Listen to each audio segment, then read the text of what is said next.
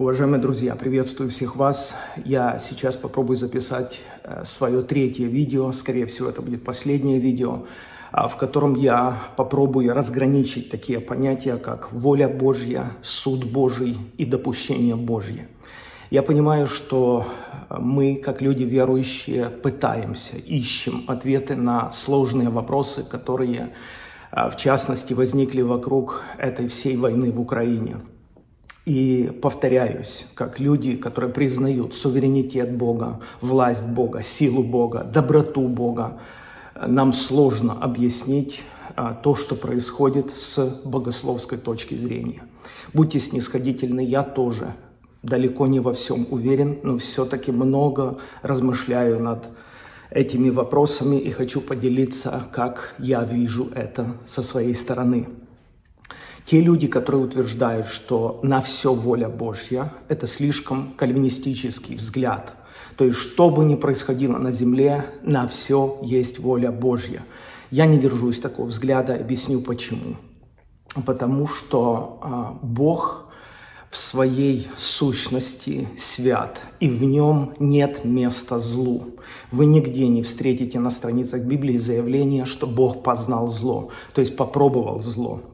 Иначе, если бы так случилось, зло бы нашло в нем место, зло бы стало частью его естества. Но это не так. Христос однозначно заявляет, что никто не благ, как только один Бог. Также в другом месте Библии написано, что всякое даяние доброе, всякий дар совершенный исходит а, от Бога. Потому я верю, что воля Божья, она благая, то есть она всегда добрая. В Боге нет зла. Вы не встретите это на страницах Библии, что Бог познал зло. Потому апостол Иаков написал, Бог не искушается злом. Зло не находит в нем никакого отклика. Зло не привлекательно. Зло противно для его сущности и противоестественно э, по отношению к божественной сущности. Поэтому э, я не верю, что Э, есть воля Божья на любое проявление зла. И отрицаю такую точку зрения. Э, конечно, Христос учил молиться э, так. «Да придет Царствие Твое, да будет воля Твоя, как на небе, так и на земле».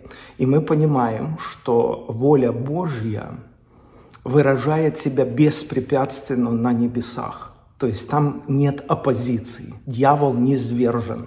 Как раз вот горе живущим на земле, потому что к ним сошел дьявол в сильной ярости. Потому ситуация, которая складывается на небесах, и ситуация, которая складывается на земле, это не одно и то же. И потому молитва Иисуса в том и заключалась, чтобы воля Божья, которая устрояет Царствие Небесное, Э, смогла беспрепятственно выражать себя и на земле. Но это не так сегодня, это не так вообще, потому что на земле есть еще воля человеческая, есть еще воля дьявола, который уловил людей в свою волю, написано в Библии. Поэтому, если мы хотим по-настоящему увидеть, какова воля Божья, Давайте смотреть на устройство Царствия Небесного. Какая там гармония, какая там свобода, какое-то там уважение, почитание по отношению друг к другу. Там совершенно нет зла. А на земле все не так. Поэтому есть совершенный божественный взгляд на вещи, например, на семью. Пришли люди и спрашивают Иисуса, вот Моисей разрешил писать разводное письмо и разводиться, ты что скажешь? Христос отвечает, вначале не было так. Что он имеет в виду? Он имеет в виду, что если посмотреть на Едемский сад, если посмотреть на первых людей, если учитывать то, что их Бог сочетал, то пусть человек не разлучает это. Вот он идеальный, вот он совершенный взгляд. Но на земле все иначе. После грехопадения все изменилось. Потому никто же не отрицает того, что Бог ненавидит разводы, как написано в английских переводах. God hates divorce. Бог ненавидит, когда разлучаются семьи, когда люди ссорятся, ненавидят друг друга, насильничают по отношению друг к другу. А, но и что? И что? Если Моисей, например, в отличие от Бога, имеет дело с людьми, и он видит жестокосердие мужчин по отношению к женщине, к женам своим. Потому Моисей имеет дело с действительностью, понимаете, в этом вся разница. Есть идеальный, совершенный божественный взгляд на вещи, а есть реальность, с которой мы имеем дело. И вот с реальностью как раз имеет дело Моисей. Хотя и Христос однажды столкнулся, это очень яркая иллюстрация, когда привели женщину, взятую прелюбодеянии, и сказали, Моисей повелел побивать таких камнями, ты что скажешь? Потому, разумеется, Моисей не сам придумал такие заповеди. Разумеется, Бог на Синае ясно объяснил, что я ненавижу супружескую неверность, я не, ненавижу измену, я не, ненавижу блуд. Вот. И потому Бог вынужден идти на такие крайние меры, чтобы наказывать людей, чтобы остановить э, это, это моральное разложение, распад общества. Но здесь Христос смотрит в глаза этой женщины, которая разумеется, подлежит суду, подлежит наказанию, потому что без этого никак невозможно в несовершенном обществе. И между тем Христос к ней снисходителен, то есть Он учитывает обстоятельства, Он понимает, что что-то же ее толкнуло уйти к любовнику, несмотря на то, что это угрожало ей серьезно, и сейчас угрожает, даже быть убитой – а, она все равно пошла на такой шаг. Счастливая женщина, у которой хорошая семья, никогда не пойдет на такой шаг. Поэтому я всеми этими примерами пытаюсь показать, что воля Божья, она совершенная. Но она нарывается, если так можно сказать, на волю человеческую, закон духа жизни, который есть в Боге, нарывается на закон греха и смерти, который во мне – Потому нельзя так утверждать, что это воля Божья. Всякое зло, всякая война, всякое насилие, всякая несправедливость, в этом нет воли Божьей. Это просто уже комбинация многих факторов, и Бог что-то делает, разумеется, и в этой ситуации, но это не является волей Божьей. Это первое. Второе. Суды Божьи. А, имеет ли Бог право судить народы? Имеет ли Бог право судить отдельных людей? Таких текстов в Библии содержится огромное количество. Всякое дело Бог приведет на суд. Нет ничего тайного, что не будет обнаружено. Потому Павел даже писал, не судите ни о ком никак, пока не придет Господь. Он осветит скрытое во мраке. Поэтому Бог э, утвердил законы.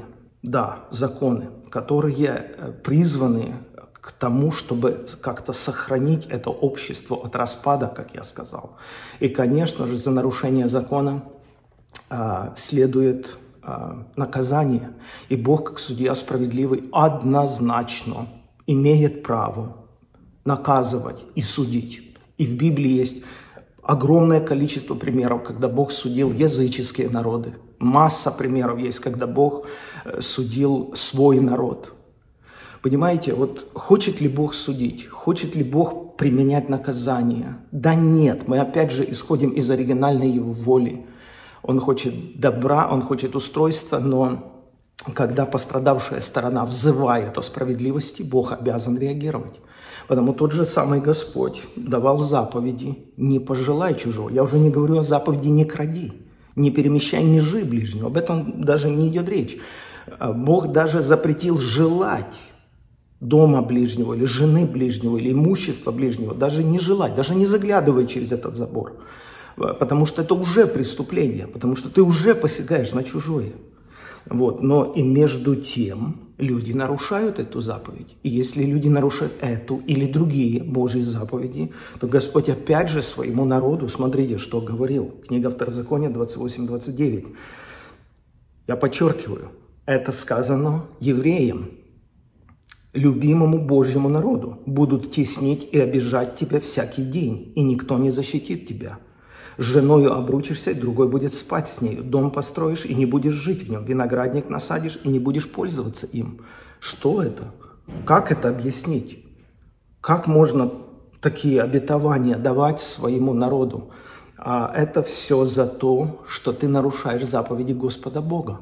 Потому а Бог судится у него никто этой функции не забрал. У него есть право на свое усмотрение судить народы.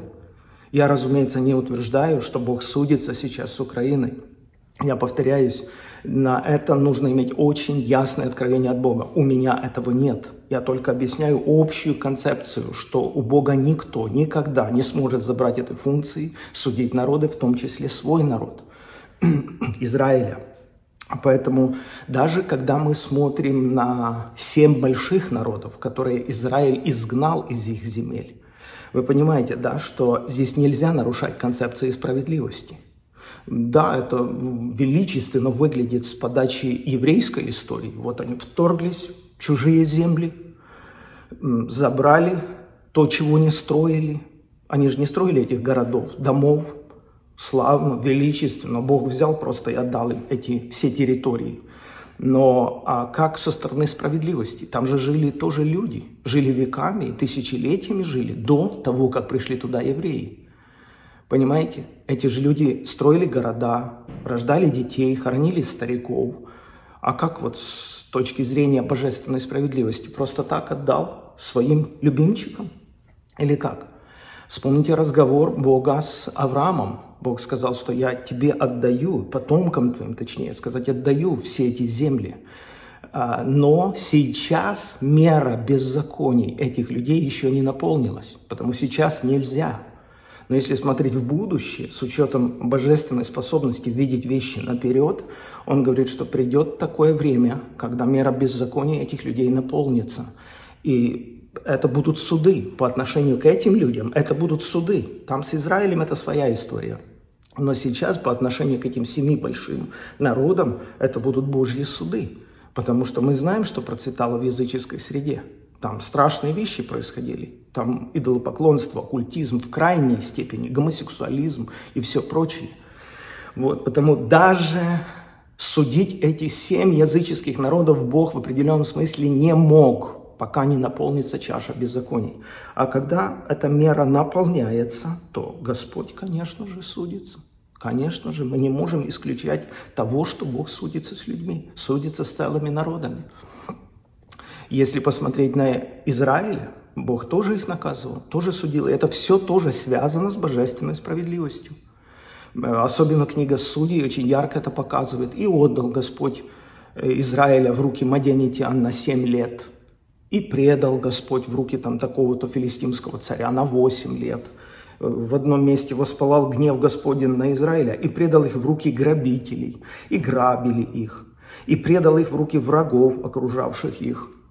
Ну, конечно, это так очень откровенно, очень прямо сказано, объясняется вот происходящее, да, вот взял Бог – и предал, то есть передал. Предал – это передал волю врагов. Вот что хотите, то и делайте с евреями. Вот на, на, на 7 лет или на 8 лет. Но это, я говорю, очень такой прямой язык, можно сказать, библейский язык.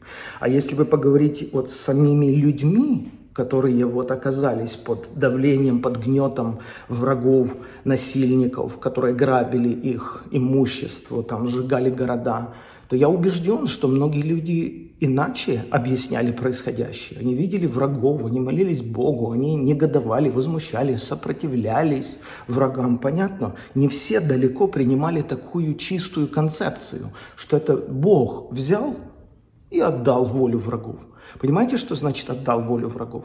Это значит вот, что хотят враги, то и делают. Может, конечно, до какой-то меры, до какой-то степени тоже ограничен этот беспредел.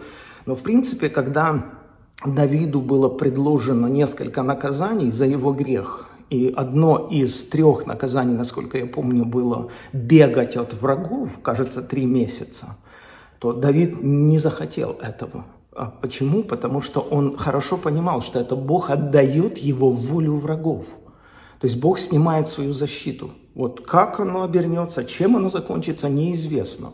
То есть враги э, получают на вот этот отрезок времени полный контроль, полную власть над тобой. Может, убежишь от них, можешь спрячешься, а может быть и нет. То есть, как бы Давид сразу отказался от такого варианта наказания. Он сказал, лучше впаду в руки Господа, он все равно милосерд. И он выбирает язву когда ангел Господень поражает общество и народ. Вот, потому э, оказаться в воле врагов – это суд Божий, это наказание Божье. Так мы видим по истории.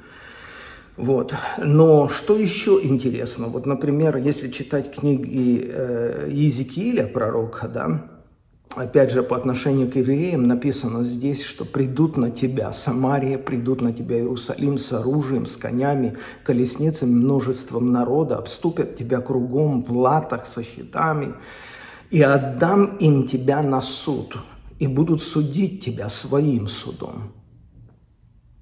Как вот они посчитают справедливо, так и будут тебя судить. Но это враги, как они могут тебя еще судить?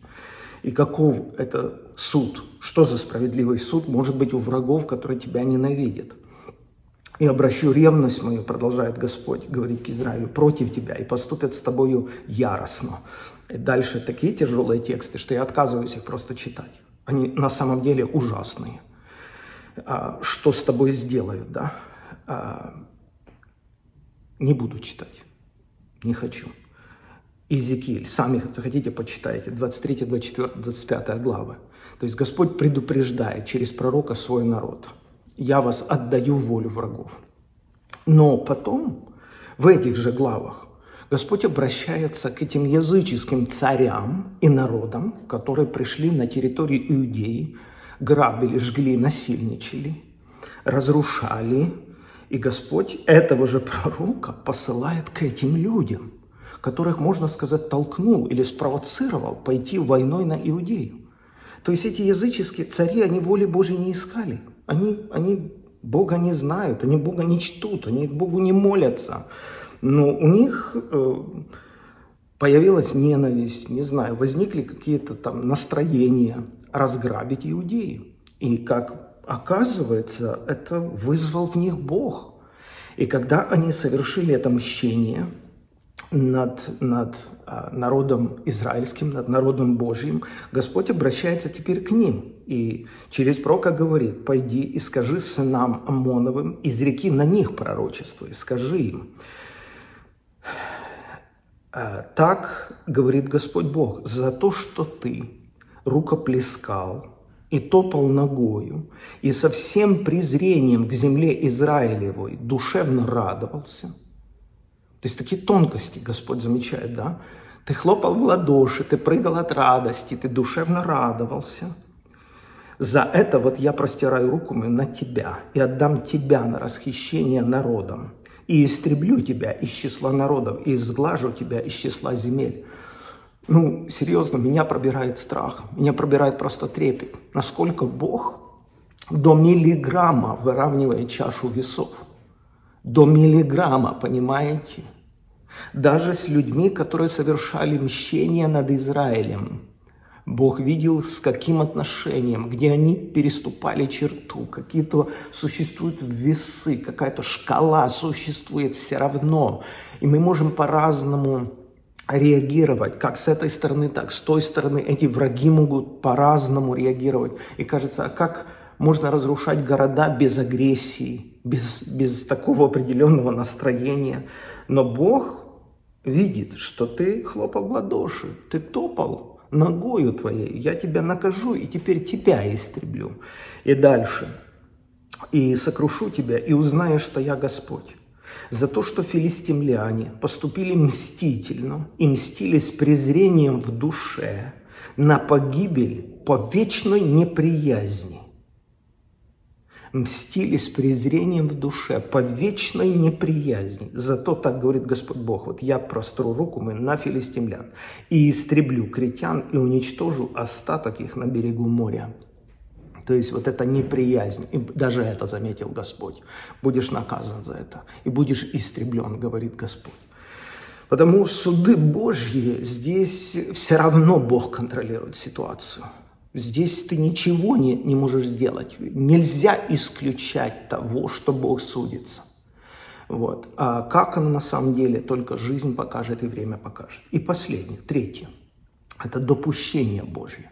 Я его все равно как-то выделяю э, и отличаю от судов Божьих. То есть, например, мы читаем, что э, Господь заметил, что Каин неровно дышит в сторону Авеля. И, пожалуйста, не, не, не читайте что-то между строк. Я сейчас не имею в виду там Украину, Россию. Я сейчас просто показываю концепцию.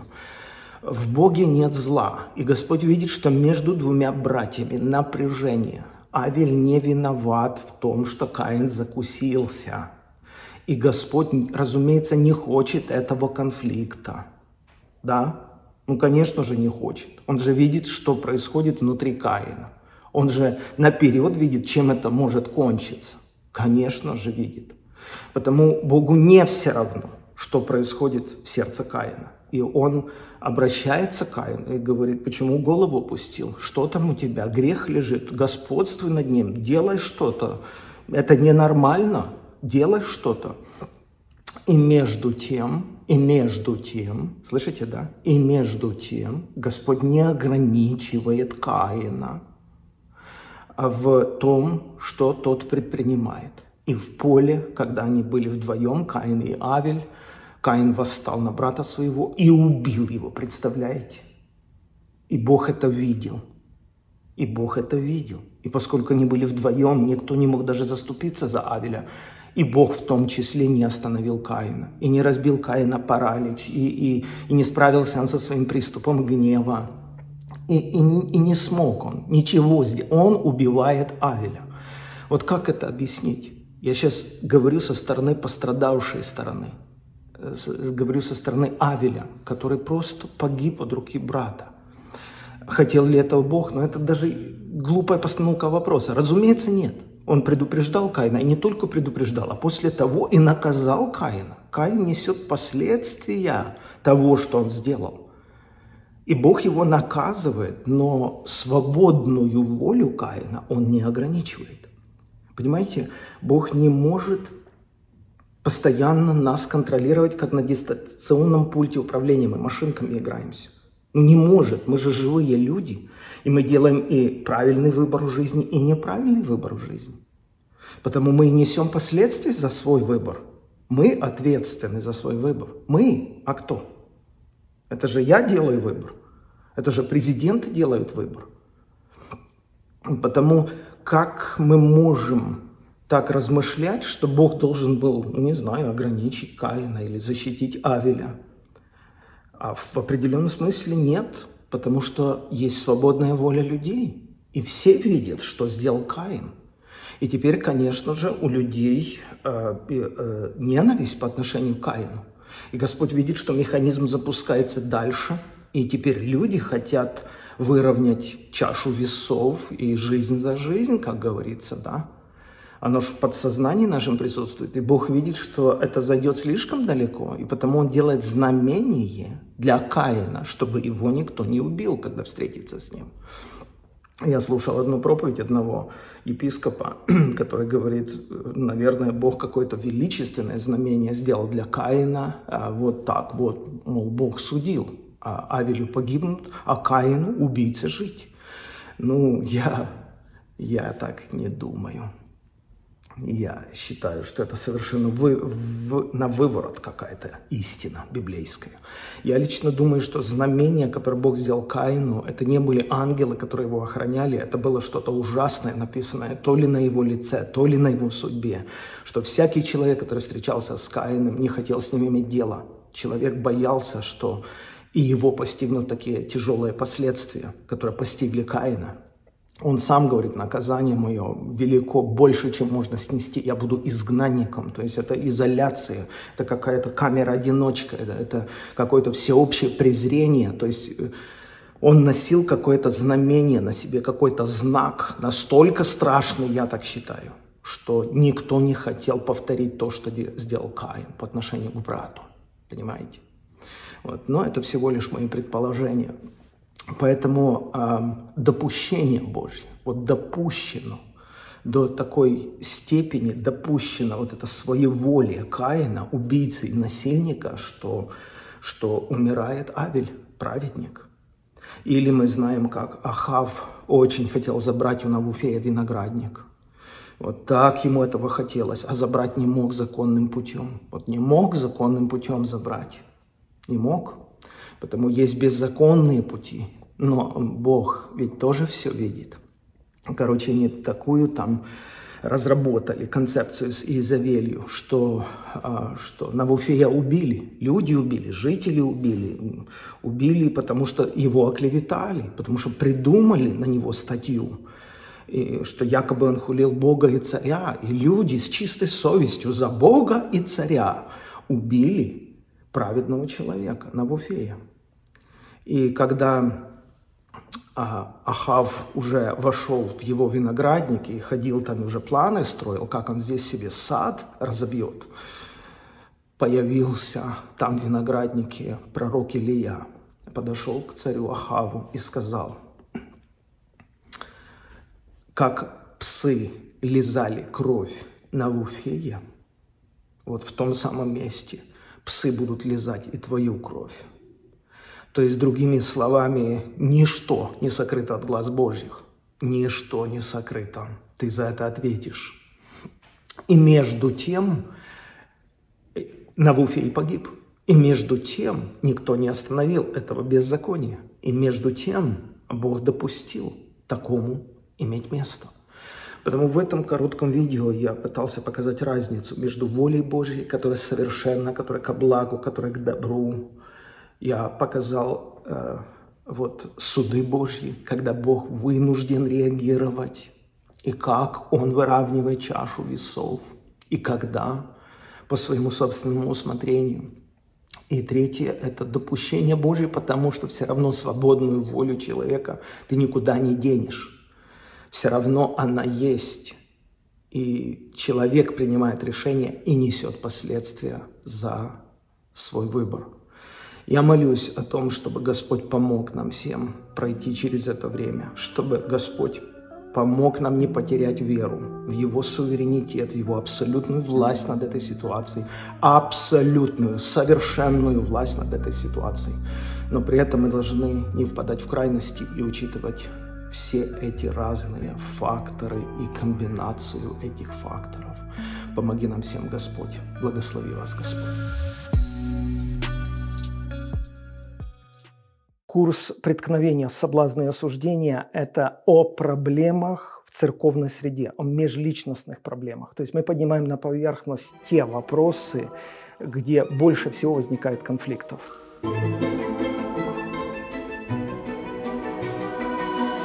И мы пытаемся объяснить, как стоит, как нужно, как следует относиться друг к другу в тех вопросах, которые мы понимаем по-разному. Диалог всегда важен. Изоляция – это всегда путь очень рискованный. Во-первых, в изоляцию уходит человек э, высокомерный, который абсолютно убежден, что он обладатель полной истины.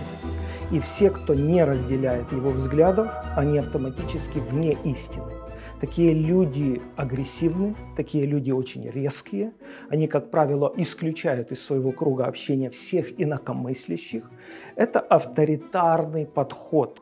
Великий апостол Павел, который обладал чрезвычайностью откровений, как никто другой в истории, сказал, «Я иду в Иерусалим по откровению, чтобы представить перед апостолами мое богословие, сверить часы, сверить точки, как мы учим, как мы понимаем важные глобальные вопросы. Поэтому этот курс написан, чтобы помочь людям выбраться из тех лабиринтов, где они запутались в силу своего воспитания в прошлом, каких-то традиций, накатанных представлений, которые автоматически воспринимаются как истина. Но при объективном исследовании вопроса, при открытом сознании ты начинаешь понимать, что мы были зациклены на вещах, которые в принципе к истине отношения не имеют. Преткновение, соблазны, осуждения. Этот курс объясняет проблему конфликтов, возникающих в церкви на почве разных взглядов, вкусов, традиций и мнений людей. Узнать больше вы можете на платформе forspirit.org.